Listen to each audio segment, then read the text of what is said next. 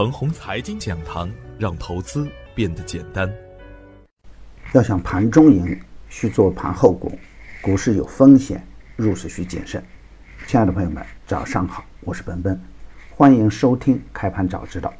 我今天和大家分享的主题是：再涨又到压力区间。昨天的早盘，我给出的观点是啊，今天操作的要点是。今天下方可操作的区间为二八三三到二八四二，下跌不破这个区间可以大胆买进，平衡位设在二八六二，上冲不过二八六二点呢，仍然还是持仓观望为先，站稳二八六二点就可以适当的积极一点，如果急冲再跌破二八六二点，减仓为先，如果开在二八六二的上方并站稳二八六二点，态度可以积极一点。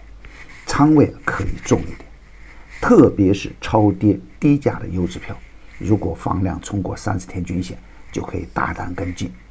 上方的压力区间呢，在二八八七到二九零零，冲不过可以选择高位卖出。如果冲过压力区间呢，买阴的部分不减仓。昨天实盘的表现是，大盘开在二八五四点。开在我早盘设置的操作区间的上方，明显是一个积极信号，而这个二八五四呢，就成了全天的最低点。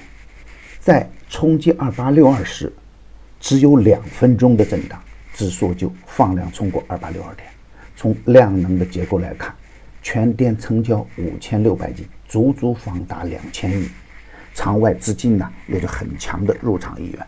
从政策的角度来看，当人民币处于破七的关口之前，央行再次发行央票的预期明显增强，人民币的空头呢也不敢贸然进攻，人民币兑换美元从上周五的六点九六零七涨升到六点九三的关口之前，短线连板的金泉华、英科瑞、新农开发、中钢天元、新天科技、银河磁体、德宏股份。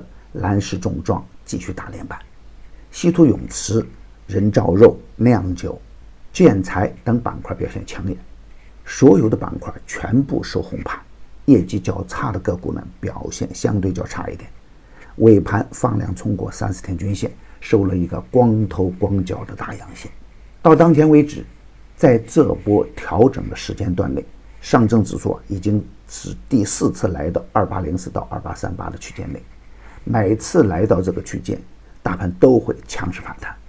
五月十日的二八三八点，五月二十日的二八三八点，五月二十七日的二八三三点，六月六日的二八二二点，这每一个低点都成了散户的梦魇，主力资金的盛宴。当然，这波的调整啊，也很少冲过我早期设置的压力上限二九五六点。早在五月九日，我就提前预言。下方的安全区域是二八零四到二八三八的这个区间，上方的压力区间呢是二九三零到二九五六的区间。只有五月十六、十七号这两天，大盘试探来到二九五六点，这说明啊，这个压力区间对大家心理的影响还是较大的。我们也要注意安全。从技术指标来看，下方的支撑区间呢是二月二十二号到二月二十五号这两天主动买盘形成的。而上方的压力区间呢，是五月六日的贸易战的被动的卖盘形成的。从人民币的基本面和贸易战的大趋势来看，震荡上行呢还是大概率事件。如果单从从技术指标来看，大盘出现放量的大阳线是一个积极信号，不排除在面临上方压力时呢会有空头进行反扑。但是对于中线资金介入较深的个股，特别是经过近期强烈洗盘的个股，震荡走稳仍然是大概率事件。今天操作的要点是啊，近两天的大涨，又在盘中形成了大量的短期的获利盘，大盘再涨将再次进入二九三零到二九五六的压力区间，也为今天的逢高大卖创造了外部条件。特别是近期在高位的稀土、五 G 等概念。昨天表现抢眼的还有一带一路，今天最好的操作方法呢还是回马枪。对于刚启动的强势股来说啊，回调就是较好的买点。而对于前期大涨又在高位放量的个股呢，盘中冲高要防风险。今天要操作的下限区间呢为二九零零到二九幺二区间，下跌不破这个区间呢，可以果断买进。平衡位设置在二九幺八点，站稳二九幺八就不要担心大盘震荡，震荡向上是大概率事件。上方的压力区间呢是二九三零到二九五六，冲不过这个压力区间，短线大涨的个股需要在高位减仓锁定收益。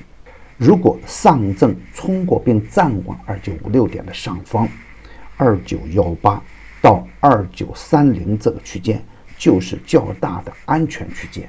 当前一阳改三关，盘中可以积极的去做差价，仓位可以适当的重一点。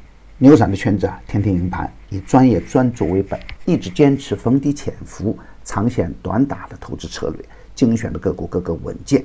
在市场出现恐慌的局面下，逢低潜伏的明普光磁短线实现股价翻倍，昨天再收涨停板。已经公布的票源不得去追高，追高有风险。